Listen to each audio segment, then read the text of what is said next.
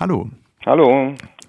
Kannst du uns vielleicht erklären, was es mit diesen bewaffneten Kampfdrohnen auf sich hat und wo die bisher so eingesetzt werden? Uh, das ist natürlich eine große Frage. Ähm, also bewaffnete Drohnen, wie sie bislang, also schon seit bald 20 Jahren äh, zum Einsatz kommen. Dabei handelt es sich eigentlich typischerweise um Aufklärungsdrohnen, also die relativ hoch fliegen in ein paar tausend Metern und die auch eine relativ große Reichweite, einige hundert Kilometer haben und ähm, bis zu einem ganzen Tag fliegen können oder zumindest einige Stunden, um auch diese Reichweite sozusagen zu erreichen. Deren Hauptzweck ist sozusagen ist ähm, Personen zu verfolgen, auch äh, ähm, zu gucken, wo sich zum Beispiel Menschengruppen zusammenballen, ob irgendwo an äh, Straßenrändern gebuddelt wird, was dann eben äh, ein Hinweis ist, dass da vielleicht ein IED, eine Sprengfalle vergraben wird, die aber jetzt zunehmend auch zusätzlich Waffen tragen ähm, und mit diesen Raketen ähm, dann auch Menschen angreifen können. Vor allem, das sind relativ kleine Ladungen, Sprengladungen. Also damit können kleine Personengruppen in ungeschützten und ungeschützte Fahrzeuge, Gebäude angegriffen werden. Ähm, gegen sozusagen militärisch gehärtete Gegner kommt das noch nicht zum Einsatz, einfach weil sozusagen Reichweite und Schwere der Bewaffnung in einem gewissen Spannungsverhältnis stehen. Ähm, und ganz aktuell hat jetzt der jüngste Bericht einer des Sanktionskomitees fürs Waffenembargo gegen Libyen darauf hingewiesen, dass dort jetzt wohl auch wahrscheinlich in Schwärmen ähm, so sehr kleine Drohnen oder also kleine Drohnen, wie sie hier mehr oder weniger handelsüblich sind, solche Quadrocopter, äh, mit vier kleinen Rotoren, also die man aus der Hand starten kann, äh, zum Einsatz kamen, die dann ihre Ziele auch äh, autonom identifiziert und angegriffen haben. Das sozusagen gegen die Angegriffenen, dass die damit völlig überfordert äh, waren und in, in Panik geflohen sind oder sich hilflos auf den Boden geworfen haben. Ähm, mhm. das ist jetzt so die jüngste Praxis. Besser bekannt ist ja, dass äh, die USA in Afghanistan äh, und Pakistan, ja. äh, teilweise auch in Somalia und Israel, ähm, so bewaffnete Drohnen auch für solche gezielten Tötungen ähm, angewandt haben, wo dann aber auch mal eine Hochzeitsgesellschaft aus Versehen bombardiert wird. Ja, ein Argument dabei ist, dass also die Bundeswehrsoldaten vor allem geschützt werden sollen und dass es wohl auch die An durch die Anbindung ans Grundgesetz ähm, kontrolliert werden könnte. Wie, für wie realistisch würdest du das einschätzen, dass diese Kontrolle durch das Grundgesetz ähm, greift? Also das mit dem äh, Schutz der Soldaten ähm, ist ein Argument, äh, das ich völlig falsch finde, weil man müsste dann immer ergänzen, es ist der Schutz von Soldaten im Auslandseinsatz. Mhm. Ähm, und da muss man eigentlich sagen, dass die Verfügbarkeit von äh, Drohnen, die ja schon sozusagen ermöglichen, dass man Leute angrifft, angreift auf Distanz, eigentlich eher dazu führt, dass Soldaten noch öfters im Auslandseinsatz geschickt werden, weil es einfach leichter ist, ähm, risikoärmer auf der anderen Seite gibt es durchaus Einsätze, gibt es viele davon, könnte ich nachher aufzählen. Ähm, ich sage es jetzt mal pauschal, es ist eigentlich oft so, dass Soldaten überhaupt nur im Einsatz sind, weil es dort, weil es die Möglichkeit gibt, äh, dort Drohnen einzusetzen. Also die haben ja trotzdem eine begrenzte Reichweite, ähm, die müssen gewartet werden vor Ort und so weiter. Also es werden vor allem in der Sahelregion gerade ganz viele Drohnenbasen aufgebaut. Äh, das gleiche in Afghanistan. Also letzten Endes äh, sind auch Soldaten da, die die Drohnen schützen. Die müssen ja auch geborgen werden, äh, wenn, wenn sie zum Beispiel abstürzen. Also da müssen schon Soldaten in der Nähe sein, die dann auch einem Risiko ausgesetzt sind oder Soldatinnen. Zum zweiten Argument, die Bindung ans Grundgesetz, das ist so der Versuch in Deutschland, die Anschaffung bewaffneter Drohnen zu legitimieren, während man sich gleichzeitig von dieser sehr in die Kritik, also auch auf höchster UN-Ebene in die Kritik geratene äh, Politik der gezielten Tötung durch die USA distanziert und dann sagt man immer, oh, das würden, das würden wir natürlich so nie machen, weil wir stehen ja fest auf dem Boden des Grundgesetzes. Da gibt es aber auch verschiedene Beispiele, dass dem ziemlich sicher nicht so sein wird. Du hattest ja auch vorhin schon angesprochen, ähm, die Hochzeit, die angegriffen wurde. Das war, soweit ich weiß, in Mali von französischen Soldaten. Kannst du da noch etwas zu sagen? Na, vorhin habe ich eigentlich gemeint, dass es sehr häufig in äh, Afghanistan, auch teilweise schon in Jemen passiert ist. Ähm, also da gibt es schon seit vielen Jahren immer wieder Berichte, dass das passiert. Äh, das ist, glaube ich, so, dass das einfach große Menschengruppen sind. In muslimischen Ländern äh, feiern dann auch äh, Frauen und Männer manchmal getrennt und dass einfach Ansammlungen von Männern äh, sozusagen ähm, dann als Klassifikation dafür, dass es sich um Terroristen, um Kombattanten handelt, reicht. Und deswegen passiert es immer wieder. Und das ist jetzt tatsächlich im Januar äh, diesen Jahres auch in Mali passiert.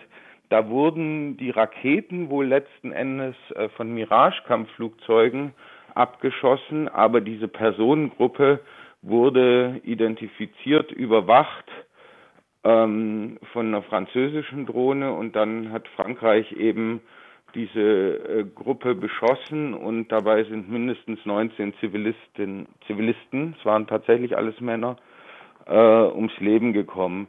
Und Frankreich ist ja da engster Verbündeter von Deutschland und Frankreich hält bis heute an der Darstellung fest, obwohl die UN äh, und viele anderen das mittlerweile widerlegt haben, dass es sich da um Terroristen gehandelt habe. Also finde ich eigentlich ziemlich schlimm, dass eindeutig zivile Opfer dann auch noch im Nachhinein äh, als Zivilist, äh, als Terroristen mhm. gebrandmarkt werden was sie nachweislich nicht waren. Die waren auch nicht bewaffnet.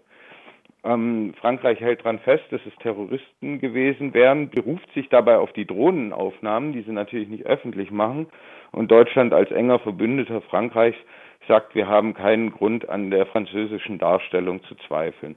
Also wenn Deutschland das in Mali jetzt schon duldet, dass Menschengruppen einfach so aufgrund von groben Kriterien 30 Leute, alles Männer, mhm. ähm, äh, vernichtet werden, beschossen und vernichtet werden, dann ist eigentlich nicht davon auszugehen, dass man diese Praxis auf Dauer nicht äh, selbst verfolgen würde, wenn man eben über äh, bewaffnete Drohnen verfügt. Es gibt da auch auf technischer oder auch auf ganz praktischer, taktischer Ebene sehr vieles, was dafür spricht, ähm, dass das einfach immer wieder passieren wird. Wenn man diese Technologie mal hat, dann wird die auch auf diese Art zum Einsatz kommen.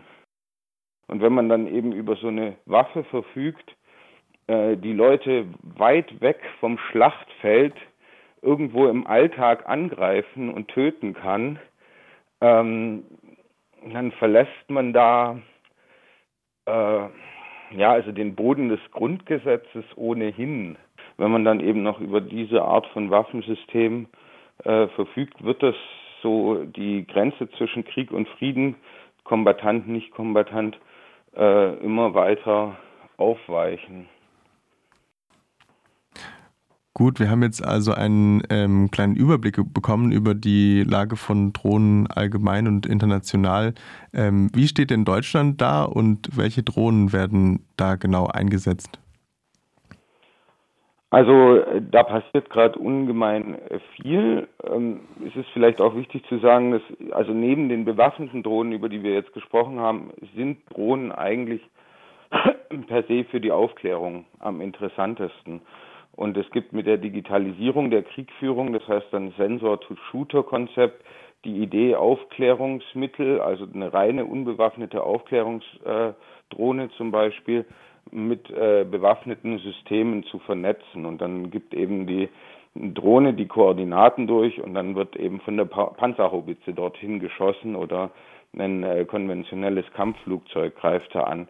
Und gerade diese ähm, unbewaffneten Aufklärungsdrohnen werden in riesigem Maßstab, also von den ganz großen, die so groß sind wie ein äh, Passagierflugzeug bis hin zu Streichholzschachtel großen äh, angeschafft von Heer, Luftwaffe, Marine, äh, da sind alle dabei. Ähm, die, die konkrete Diskussion ging bislang vor allem um die Bewaffnung der größeren Aufklärungsdrohnen, die bislang in Afghanistan und jetzt eben in Mali eingesetzt wurden. Äh, die Heron 1 bzw. Heron TP Drohnen. Zugleich äh, wird aber gerade von Deutschland gemeinsam mit Frankreich die sogenannte Eurodrohne entwickelt, die ganz klar bewaffnungsfähig sein soll und dann also durch andere Staaten ganz selbstverständlich. In Deutschland sagt man noch so, ja, wir würden das dann nur vielleicht machen, ähm, aber ganz sicher auch bewaffnet zum Einsatz käme, wo Deutschland eine ganz große Rolle spielt innerhalb der EU, ist auf der industriellen und forschungsindustriellen Ebene. Das heißt, die Thematik des äh, maschinellen Sehens, der Zielerkennung, Mustererkennung, der Personenverfolgung, ähm, der Kommunikation von Mensch-Maschine-Systemen, der Missionsplanung in Schwärmen autonomer Systeme, das wird in Deutschland sehr intensiv, auch schon sehr lange beforscht.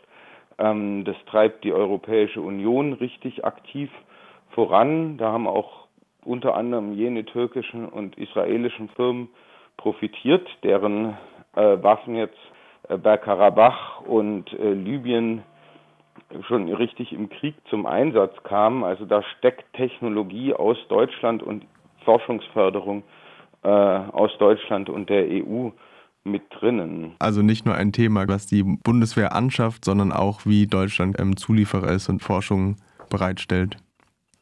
Meiner Meinung nach ist es eigentlich auch ein Thema, was an jeder Universität äh, besprochen werden sollte. Das ist, ähm, das zieht sich schon lang durch. Ich kann das auch auf eine Art nachvollziehen, dass das für Informatikerinnen äh, total interessant ist, mit diesen Quadrocoptern bisschen zu spielen und sowas wie Schwarmintelligenz, Formationsflug, äh, Identifikation, autonome Lande, also das Finden von Landeplätzen, das Verfolgen von Personen, das wird hier unglaublich viel beforscht.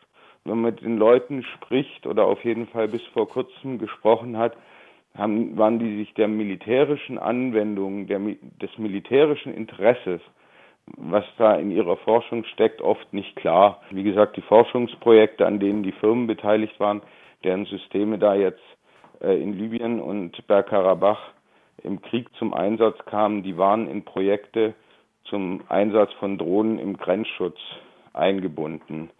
Ähm, da ging es nicht um bewaffnete Systeme, aber letzten Endes, wenn man diese ganze Missionsplanung, Schwarmkoordination, wenn man diese ganzen Komponenten entwickelt hat, ist es kein großer und komplizierter Schritt mehr, da noch Sprengladungen an kleine Drohnen oder auf Landdrohnen ein Gewehr obendrauf zu montieren und so weiter. Und genau das passiert. Und das sind oft Firmen, die gemeinsam mit Universitäten, mit Fraunhofer-Instituten mhm. im Rahmen der EU-Forschungsförderung in diese Programme zu, zum Drohneneinsatz für den Grenzschutz eingebunden waren. Und da Forschungsförderung erhalten haben und jetzt halt noch ein Gewehr obendrauf montieren, und das an Armeen weltweit verkaufen. Also auch ein wichtiger Punkt bezüglich der Universitäten und Transparenz, die noch nicht vorhanden ist. Vielen Dank für das Gespräch. Ich danke auch.